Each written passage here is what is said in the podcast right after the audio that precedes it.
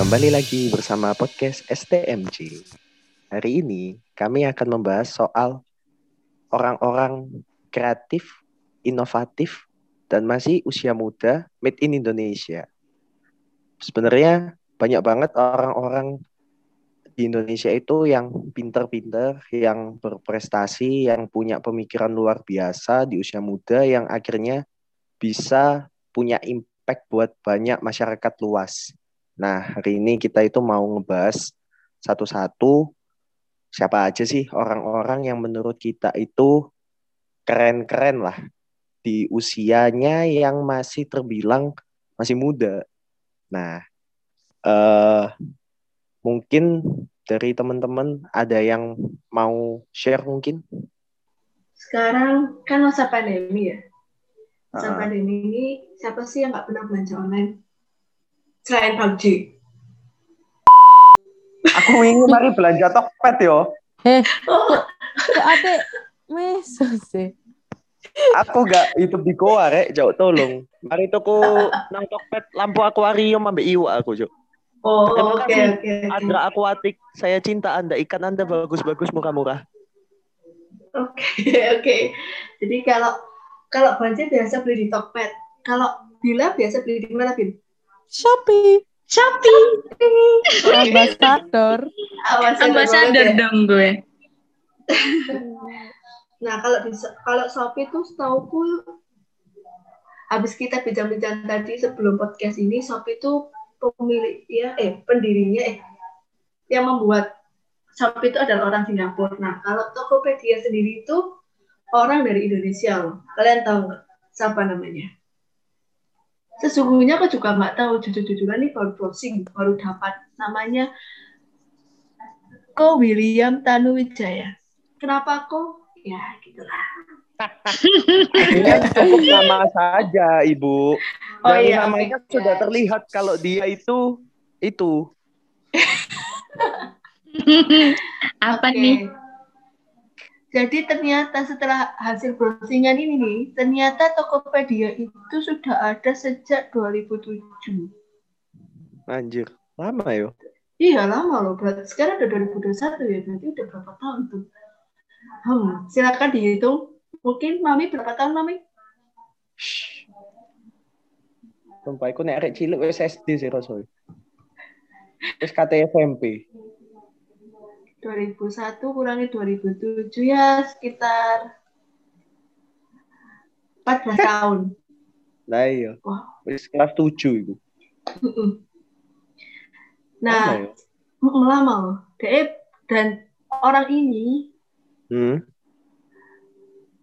berhasil mencapai eh, apa sih dia tuh berhasil mencapai income sebanyak 7 dolar mil eh tu- 7 miliar dolar US gimana sih ya 7 miliar US dollar. nah itu Anjir, seriusan 7 M dolar? iya iya iya benar-benar Wah, karena sumpah. iya karena Tokopedia itu ternyata adalah marketplace terbesar di Indonesia Anjir. gila sih keren banget sih ini keren keren Iku 7 miliar dolar nih ditukokno pento sak Surabaya mangan niku. Gak Surabaya tok deh kayaknya. kayak kayak kreasi di Surabaya udah kalah sama nih orang kayaknya Gak ono apa-apa nih sih. Iya. Gak ono apa-apa nih sih nek 7 ri- 7 miliar US dollar iku. Loh kan Crazy Rich Surabaya itu kan cuma di Surabaya, Bos. Gak se-Indonesia, Bos. Mm-mm, makanya berarti kan udah kalah pamor kalau sama bapak satu ini gitu Koko. mungkin yang lain Koko eh, mungkin sudah menikah sekarang. Kan udah 14 tahun yang lalu dia mikirnya. Berarti harusnya sekarang udah menikah sih. Oke lanjut. Dari teman-teman mungkin ada apa kek? Siapa kek yang tahu? Kalau aku kan suka makan ya. Susah ini. Aku taunya itu yang pendirinya kebab Baba Raffi. Tahu nggak kalian? Pernah makan nggak? oh yang di ini di Raffi. Wah, enak. di Molo. itu nggak anu sih molo. Di iki Pernah sih, lho. pernah. Pom bensin, pom Pom bensin. bensin lo Heeh. kayak itu. Pom Asli. bensin. Pom bensin di apa itu jalan apa? Pom bensin. Surabaya itu loh. Duduk pojokane kan bayar. ono story gede. Oh, gak ngerti aku. Aku biar tau diajak mami dek kono pom bensin Pandugo eh Pandugo salah pom bensin. Panjang jiwo. Panjang Nah, jiwa. jiwa. Suwe gak sekolah rek. Pek lali. Wes sawe gak kuliah lho.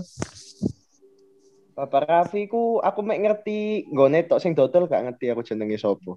Itu pendirinya itu Pak Hendy Setiono. Iya gak tapi wongnya.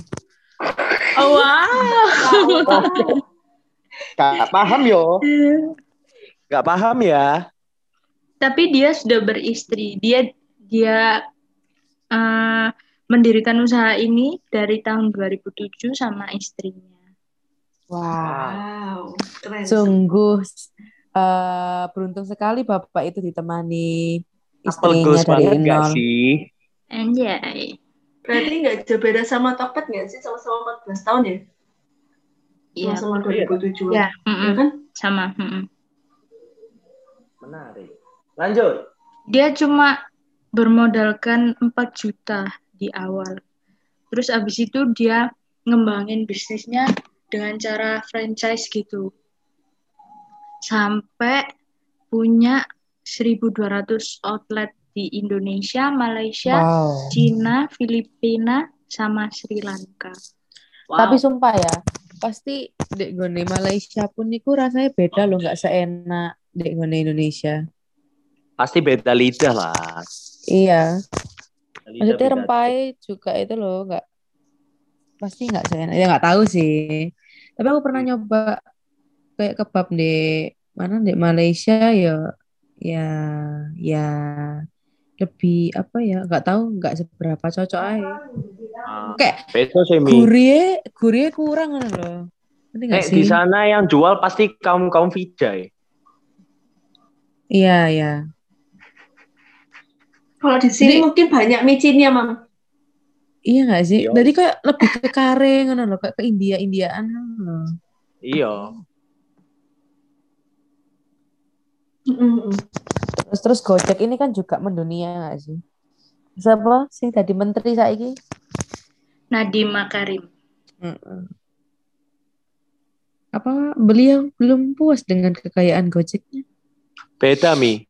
Beliau itu kalau aku ngelihat bukan tidak puas dengan kekayaan Gojek, tapi beliau itu ingin memajukan Indonesia. Tulus tuh ini. Kalau aku ngelihatnya. Hmm. Tapi memajukan Indonesia. Hmm. Hah? Oh. Nggak, nggak. Aku ada sensitif ya. Karena ini kan pro kontra. Tapi menurutku dengan kayak akses dibatasi ini kayak ya apa ngono ngerti nggak sih? Kan sekolah gak oleh, tapi pariwisatamu lanjut dengan bisa social distancing. Harusnya kan sekolah bisa lah. Dibuka. Itu pemerintah pusat sing meliti. aneh. Gak sensitif sumpah. ya, Bos. Iya sih. Makanya aku rada ya apa ngono. Gak apa-apa iki dilebokno ae. Tapi Kan tapi juga tapi pendapatku. tapi Apa? Gojek ini Ayo, dari Bil. tahun berapa mobil. sih? Kalau boleh Apa? tahu. Gojek Iya. 2014-an nggak sih? 14 nggak sih? 15 nggak sih? Iya. Sing zamannya awal-awal apa banyak sing protes taksi-taksi apa segala macam ojek pengkolan. Oh iya. Iya. 2000 enggak enggak masuk kelas 1 SMA itu berapa ya? 2000. 2015. 15 nek kon. Iya. Ya, Aku kelas 3 kok 2015. itu. Satu SMA-mu dan satu SMA aku berbeda, saudara. Iya, Oh iya, iya. Iya, Maaf, Kak. Imen. Maaf, Kak. Lupa Kak, kita kan masih anak-anak. Aduh, aku podcast sampai untuk pelorong ini, Rek. Yuk bisa yuk. Terus terus ada yang lain nggak? Ada yang tahu nggak? Itu keren sih. Maksudnya Gojek ini itu sampai sebenarnya kan sampai luar negeri toh, tapi akhirnya banyak yang menjiplak kayak Grab, terus Dulu itu apa sih yang kuning itu? Asine enggak sih Mi, justru dia Aslinya itu itu Uber dulu. Uber. Uber, oh Uber Itu- ya. Inspirasinya dari Uber kan. Soalnya dia tinggal di US sana lah. Begitu dia balik ke Indo, dia kayak apa sih orang Indo iki sing gampang diakses tapi modelnya kayak Uber. Akhirnya ya Gojek Hmm. itu tadi.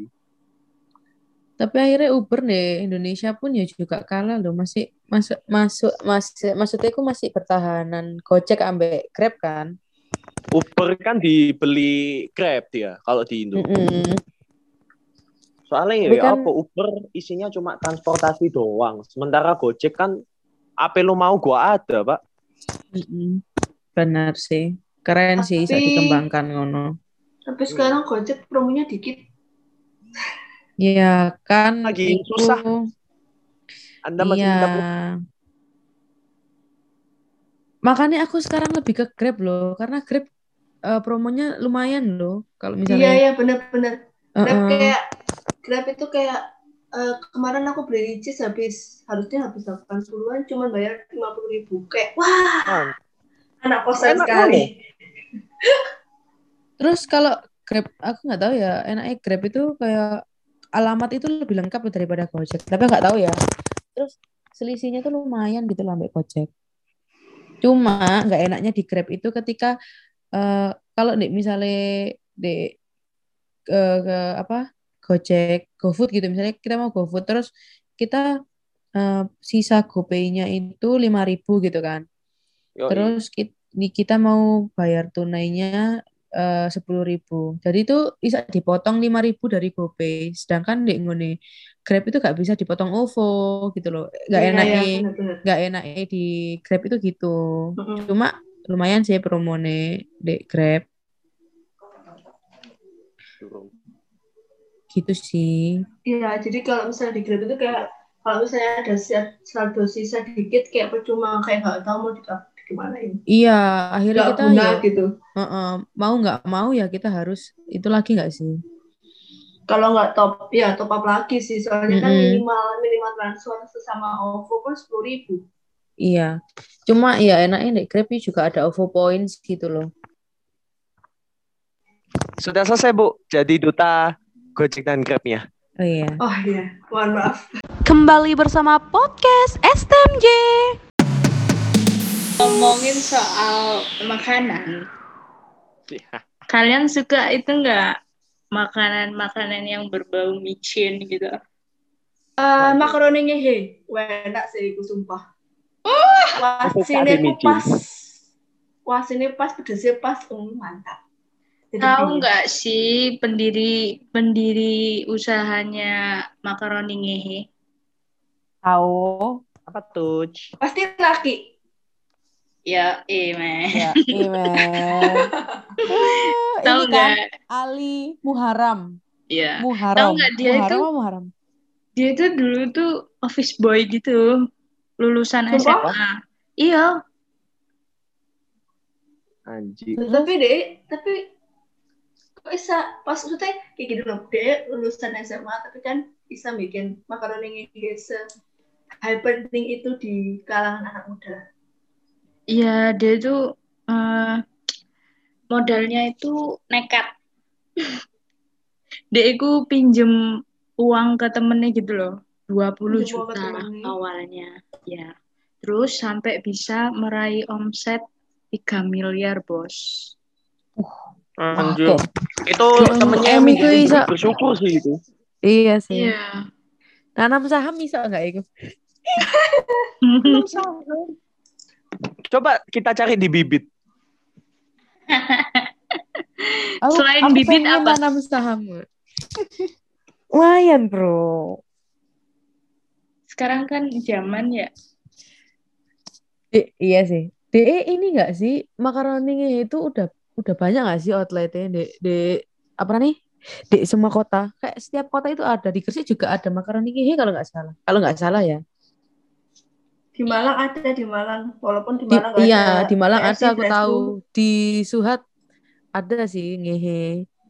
Kembali bersama podcast STMJ. Soseli itu brand milik Indonesia loh guys. Oh iya. Oh iya. Iya, ya benar-benar aku baru dapat namanya itu Ko Doni Pramono. Oh, Pria kelahiran Jakarta. Jadi dia buka bisnis ini saat lagi kuliah di Amerika Serikat. Hmm. Hmm. Hmm. Mau tahu gimana caranya bisa sukses di usia muda? Jadi anak orang kaya. Enggak gitu Tapi juga. enggak Bos. gitu juga, Bos. Ada juga sih. Iya, Siapa? Siapa juga, Mam? Yang itu, Mam, yang kamu tadi bilang, Mam. Yang sukses bukan orang orang kaya, eh. Yang dari Russell bukan. V-nya. Ah, itu. Gimana, Mam, ceritanya, Yes. Mam? sih.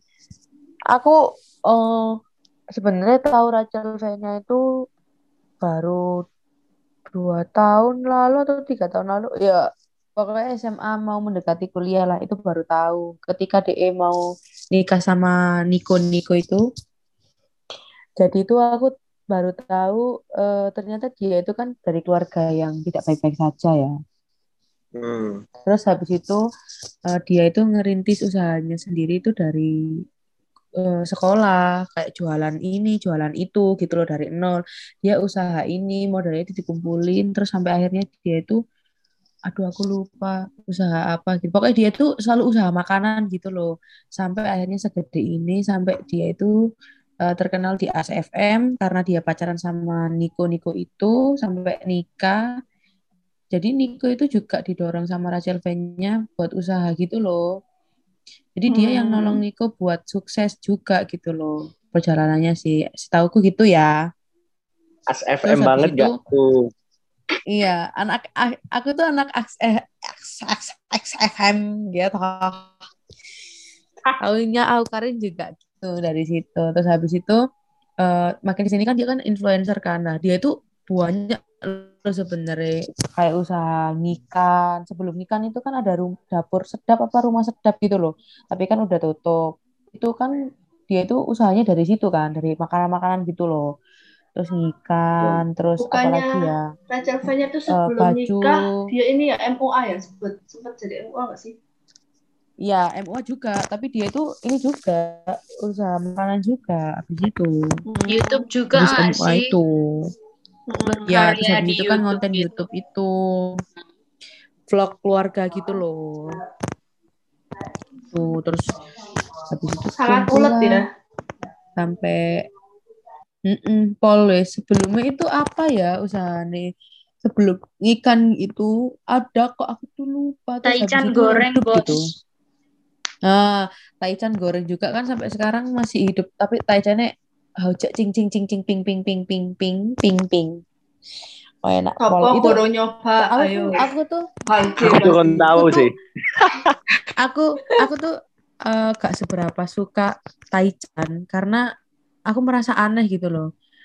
Tapi pas aku nyoba Taichan goreng itu enak nggak nggak seberapa berminyak gitu loh deh itu. Akhirnya aku suka, ah keset kan. Lalu terlalu berminyak kan kayak nggak enak. Apalagi ususnya itu enak. Oh terus paling enak ini sih Apa eh, pisang itu? pisang pisang coklat itu. Wah, Is the best. Bisa Aku lah kok jadi pingin ya. Oke lah. Tapi aku asli. aku lebih suka ngedukung produk-produk lokal yang kecil, yang UMKM gitu. Lebih enak sate Pak Tawi. Oh Iya, aku tahu sih. pengen. Sumpah, Dek aku mana itu? pengen. Dek mana itu Bang Ci? Tretes. Dek Tretes. Aku ya, Bang. pengen, pengen. Tuh, enak yuk. Muah. Aku nggak tahu ya, tapi aku lihat ke aku ah, nggak ke Trete sih. Aku ke Terawas sih. Kalau ke Terawas aku biasanya makan sate kelinci. Iya. Dek kan Enak, cakumpun Kak. sih. Awas tretes iku. Lebih sate jauh. kelinci, sate Sumpah. ayam. Orang yang makan sate kelinci aneh. Aku lu tahu sama umur-umur. Sumpah. Psikopat. Sakno, Cuk. Aneh. Loh, Kewan Kan- lucu kok ngono. loh kan pas mangan dia gak delok kewane dibelah. Ya iya, masih tapi ya. bayang lho, Mbak. Ya gak usah Bayangno dibayang kelinci no, lucu. dipangan aja. Sumpah. Gak banget. Kembali bersama podcast STMJ. Tapi sekarang bukannya ini ya, nggak cuman bisnis makanan nggak sih kayak banyak brand-brand Ya, lokal banyak kayak banget sih. tas kayak kawan-kawan itu banyak banget sih sekarang kayak di Shopee itu mulai banyak kayak bisnis-bisnis baju ba- baju apa kayak apa kayak kemarin mamaku eh mamaku sempat menyukai namanya tuh batik kultur. Itu yang punya tuh anak Semarang eh, orang cicit-cicit dari Semarang. Kenapa nggak ngomong Itu- kakak dari Semarang atau gimana? oh iya. Harus spesifik ya. bukan. Oh iya maaf. Iya maksud saya kakak dari Semarang. Jadi dia tuh eh dia tuh menyukai bidang fashion itu dari umur 19 tahun. Ah, dan dia ya kalau ya aku tahu dari tanteku emang orangnya sangat-sangat ya sangat-sangat berjiwa seni yang sangat tinggi kayak gitu. Kalau misalnya batiknya dibandingin sama yang batik-batik kayak batik ngerti lah yang di mall tuh ada batikku dan kawan-kawan gitu. Batik Q Ah. itu rek batik Q. Ya, paham, tahu kan ya? Paham, paham, paham, paham. itu juga materialnya bisa digunakan gitu kayak bener-bener yo make sense gitu dengan harga misal harga sampai lima ratus ribu tuh make sense karena emang material yang dia pakai itu bener-bener bagus kayak gitu Oke. sangat-sangat detail dan kawan-kawan bagus banget sih kan harus mencoba membeli kalau lagi flash sale Kalau lagi punya duit dan lagi ada hajatan. kalau lagi flash sale mungkin Bener. Cuma ini sih, dari tadi kan, nah ini salah satu stigma orang Asia pada umumnya.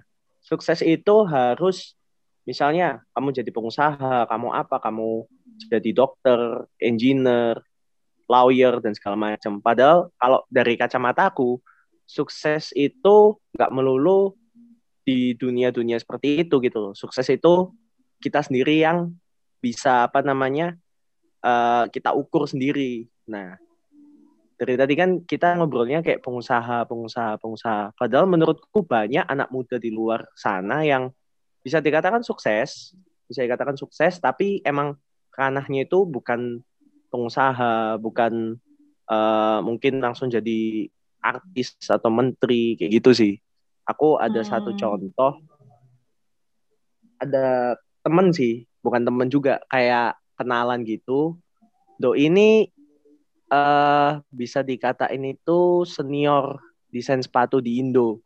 Nah, Do ini tuh kenapa aku bisa ngomong dia sukses dan bisa dikatakan masih di usia muda itu soalnya Do itu jadi salah satu pelopor eh, desainer Indo yang bisa go internasional. Namanya itu Mas Raka, Raka Gema itu. Dia itu bisa nembus ke Jerman. Jadi dia sekarang jadi desainer di Puma Jerman sana. Nah, kalau apa? Kalian jalan-jalan mungkin ke kayak toko-toko sepatu di mana? Di mall-mall gitu, itu udah banyak banget karyanya dia gitu loh. Nah, menurutku dia salah satu orang yang bisa jadi acuan gitu loh. Waktu aku sharing-sharing sama dia, emang dia itu ngerintis dari nol gitu loh. Ya dia awalnya mahasiswa seni biasa, basicnya suka eh, sneaker, suka basket, terus akhirnya ngejalanin karir itu dan aku diceritain waktu itu awalnya dia itu lagi mau habis kontrak di tempat kerjanya gitu, terus eh bingung kan mau apply di mana. Doi akhirnya ngela- ngelamar ah, bukan asal sih kayak eh, ya udahlah ngelamar aja nggak ada salahnya gitu. Tahu-tahu keterima.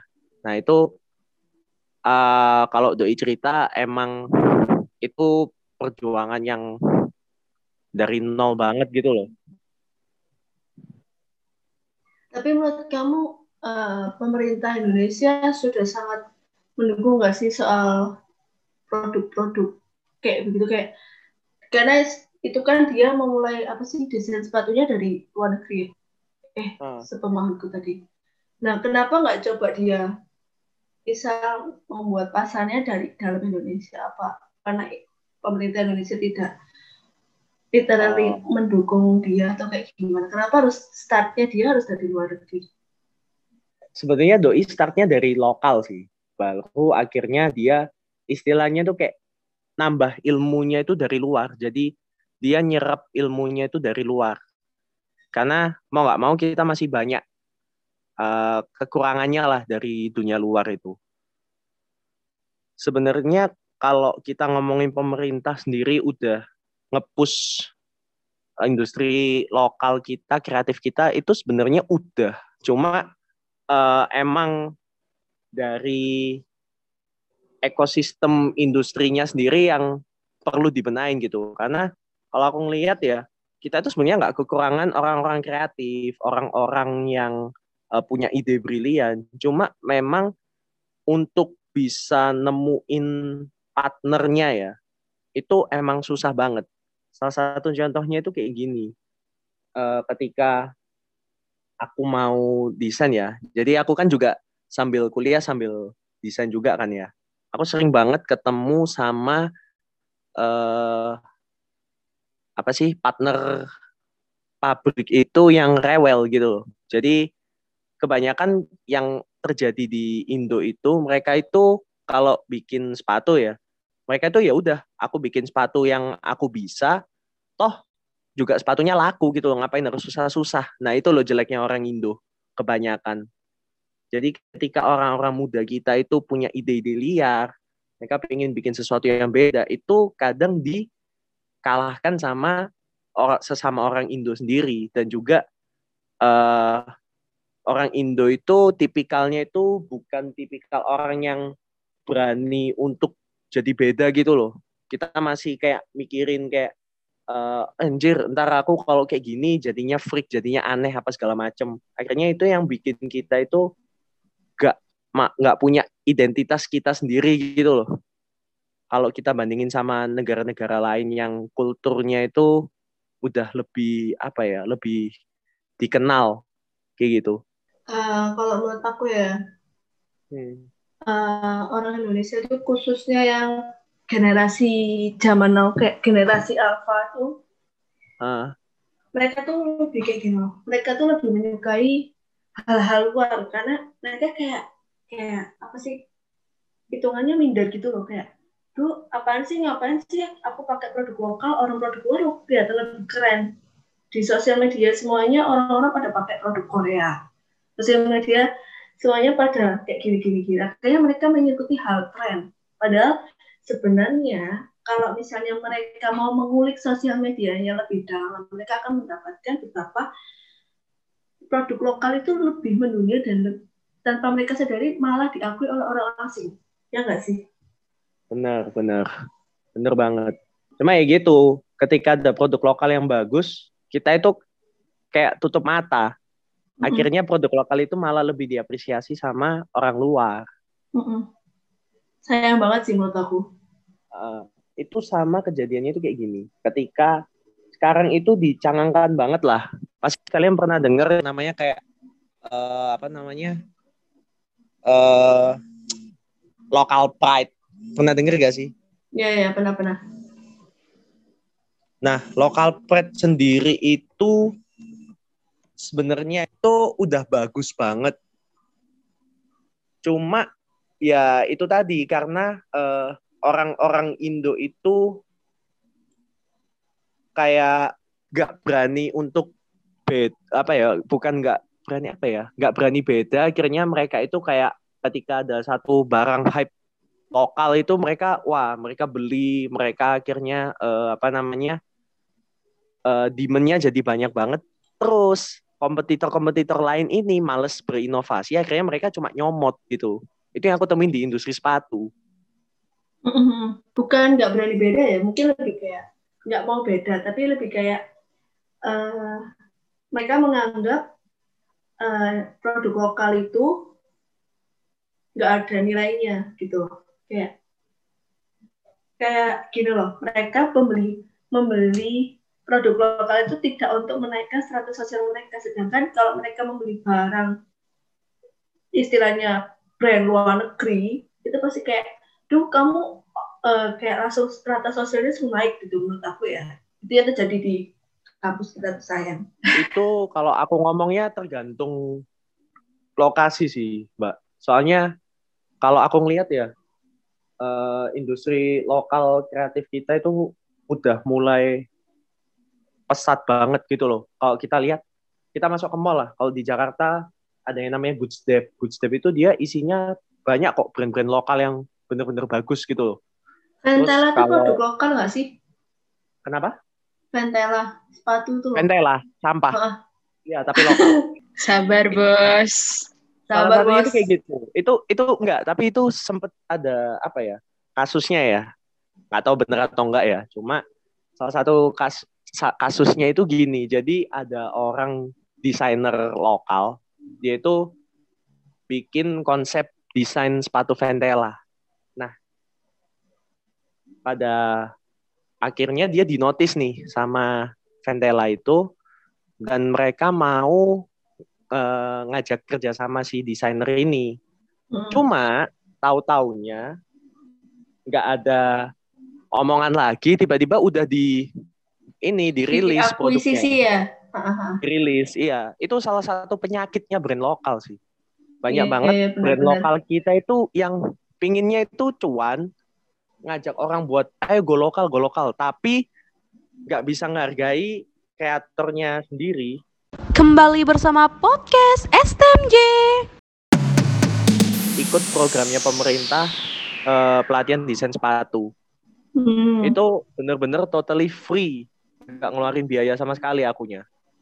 Bener-bener temenan handoko yuk Jadi kok kamu kamu nggak diterima di asu aja nggak usah dikat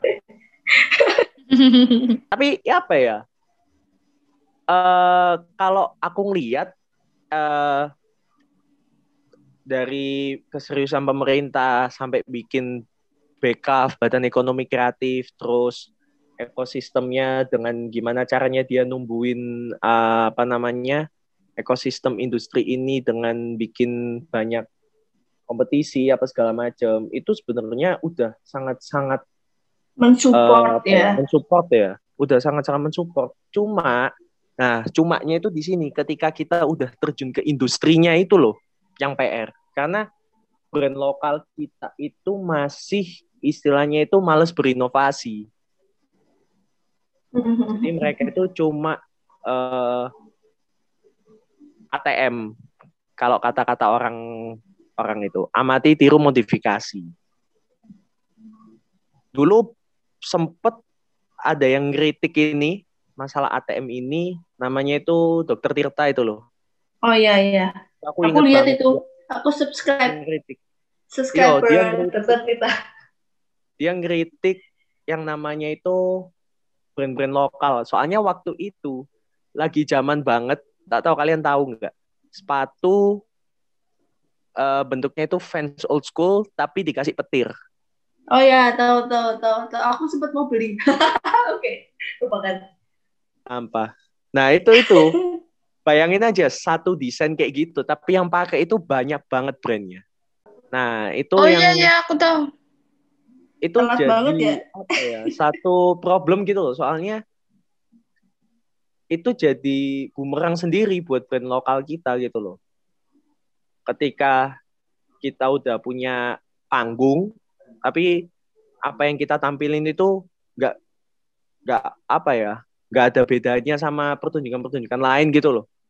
Yang di display Hmm. barangnya itu itu aja. Lebih ke industrinya yang bermasalah sebenarnya karena masih money oriented apa segala macem satu sama halnya sama kayak sepatu kompas itu menurutku sesuatu yang udah bagus cuma eksekusinya yang rada gitu Hmm. sih Aku gak pernah beli sepatu lokal sih. Kayak maksudnya gak pernah beli kayak sepatu Ventela, Kompas gitu gak pernah. Karena menurut aku gak ada bedanya sama Converse kayak eh gini loh. eh, desainnya tuh 11-12 gitu loh sama tapi dengan harga yang di bawahnya gitu. Eh, malah kadang-kadang harganya lebih jauh lebih mahal daripada Converse. Converse sekarang banyak diskonnya. Ya benar. Ya kayak gitu lah mbak. Itu itu yang bikin industri lokal kita itu kurang bisa maju sebenarnya. Ya mau nggak mau ya Mungkin- dari kita sendiri. mungkin itu kali ya kayak pembuat-pembuat sepatu-sepatu itu mereka kayak niat pasar pasar masyarakat anak muda. Kayak mereka lebih menyukai sepatu model kayak gimana sih sepatu Converse. Akhirnya mereka mendesainnya ya 11 kayak Converse kayak gitu. Cuma dengan, Hmm. dengan embel-embel lokal brand kayak gitu kan. Nah, itu loh. Itu yang jadi satu keresahan aku juga gitu loh. Ketika brand-brand sekarang itu itu nggak bisa ngasih sesuatu yang beda, nggak bisa ngasih value, karena mereka itu berpikir eh, dengan berlindung dalam hashtag lokal pride aja aku udah bisa makan. Nah, kayak gitu loh. Karena kalau aku ngelihat itu lama kelamaan akan jadi bumerang gitu loh. Buat industri lokal kita sendiri. Jadi kamu tim tim pakai produk lokal yang istilahnya dia meniru budaya Ah. luar atau kamu memakai barang KW budaya luar beda loh Dua Aku produk lebih milih loh. brand ori sih. pilihannya nggak ada itu bros Iya, brand ori lokal kan maksudnya. ini enggak brand brand brand ori lokal tapi produknya 11 12 sama Converse tadi kayak Ventana Kompas atau KW-nya Converse gitu kan sekarang juga banyak sih kayak di pasar kayak di Iya, TC, paham, paham. gitu. Ah. Ah, Aku lebih milih brand lokal sih karena ya walaupun dia emang secara desainnya jiplak, tapi biasanya mereka itu punya value-nya itu di dari apa namanya eh, motif-motifnya gitu. At mhm. least mereka masih mikir lah daripada yang bikin KW. Kalau dari ini Mami sama Bila kalian lebih milih yang mana Bil dan Mam? Sama. Apa? Milih apa? Iden. Aduh, Telepon terus. Enggak, enggak milih apa iki. Milih aku apa dia? Yo, DE ta. Eh, iya sih. Ayo, ayo, pilih apa Ayo. kok? milih produk lokal atau produk KW super luar negeri? Lokal lah gendeng. Tapi produk lokalnya ini juga istilahnya duplikat produk luar. Duplikat. Tapi hmm, Lokal sih. Mbak. le aku lokal ya, tapi kan tidak eh soalnya kayak gini, kayak Warrior sama Converse itu kan hampir sama, ya enggak? Ah, Mirip kan Warrior sama Converse iki, tapi kan ya wes iki iki Warrior, iki Converse dengan bahan yang berbeda, dengan kualitas yang berbeda gitu loh. hmm, Di aku mending yo punya lokale iya kan benar. soalnya wis dicap lokal iki ya wis gitu da- daripada KW Ah. Betul. soalnya soalnya soalnya aku mikirnya gini ya kalau misalnya lokal dengan harga 300 misal hmm, eh, misalnya desainnya mirip-mirip ambek eh, brand luar gitu misalnya mirip ambek Converse gitu. terus dibandingkan dengan KW dengan kualitas ya ya you know ngono. hmm. ya kan dengan Yoi. harga sama-sama 300 ya mending aku milih brand lokal ngono soalnya Hmm. kan oh oh ternyata iki fans mis eh fans oh ternyata fans misal misal oh ternyata Ah. iki Ventela misal oh ternyata mirip ya ambek iki ambek Converse misalnya Hmm. oh ternyata tapi beda merek oh ya wes paling eh DE beda dok gini gini dok gini ngono kan aku sih Hmm. tahu kan Warrior sama fans eh Warrior sama Converse kan hampir mirip toh Iya. ya kayak ngeplek ngono cuma Ah. kan beda Warrior gitu loh jadi aku mending milih lokal daripada KW soalnya Benar. KW ngono kadang pasti tidak kualitasnya tidak baik Sama ini sih, kalau sepatu KW itu dia itu banyak banget eh apa ya? Kalau kita dalamin industri sepatu KW sendiri itu ya, baik di enggak sih di luar negeri sih kebanyakan. Itu jujur itu ngeri sih. Karena permainannya itu hampir sama kayak mafia apa segala macam. Ada di situ itu ada eh, apa namanya? pekerja apa sih namanya? Kayak pekerja-pekerja yang istilahnya kayak budak gitu kerjanya itu terlalu berat terus nggak diperhatiin upah minimumnya bahkan ada pekerja yang di bawah umur itu ngeri sebenarnya. Makanya daripada kita milih KW, KW luar apalagi ya, mending kita pilih brand lokal kita karena brand lokal itu sendiri juga secara tidak langsung bisa menafkahi orang-orang Indonesia itu sendiri yang bergerak di industri. Gitu, saudara-saudara. Oke, Hmm. jadi kesimpulannya apa nih Bang J? Kesimpulannya, anjir, aku kayak nocturnal aja, eh salah, notulen. Guyo apa ore, aku ini berusaha guyon. Ancuk, guyo mure. Yuk lanjut. Yoi. Kesimpulan nih. Iyalah, masa pe- pembukaan lagi Bang? Anjir. Tak pikir penyesalan, kan di akhir. Hmm. Ya, kesimpulannya sih sebenarnya kalau memang kita mau untuk industri lokal ini bisa maju ya, apalagi jadi penguasa di negara kita ya mau nggak mau kita harus berani untuk improve, berani untuk eh, apa namanya berani apa ya berinovasi kayak gitu. Karena mau nggak mau ketika kita ma, eh, ingin ngalahin kompetitor kita yang dari luar apalagi ya, ya kita pasti harus awalnya kita boleh belajar dari luar.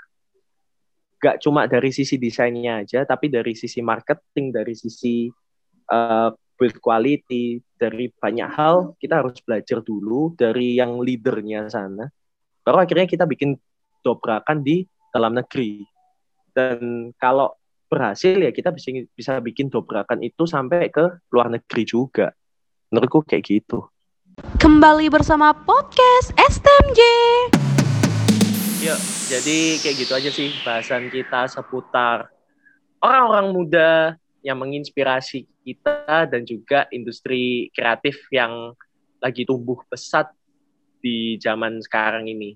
Semoga aja perbincangan kita itu ya bisa menginspirasi, bisa jadi semangat para konten kreator kita untuk berkembang dan eh, bisa unjuk gigi sampai ke panggung dunia. Sekian dan terima kasih. Assalamualaikum warahmatullahi wabarakatuh. Walatakabuzina. Terima kasih Ya, sampai teman-teman. di episode berikutnya. Bye.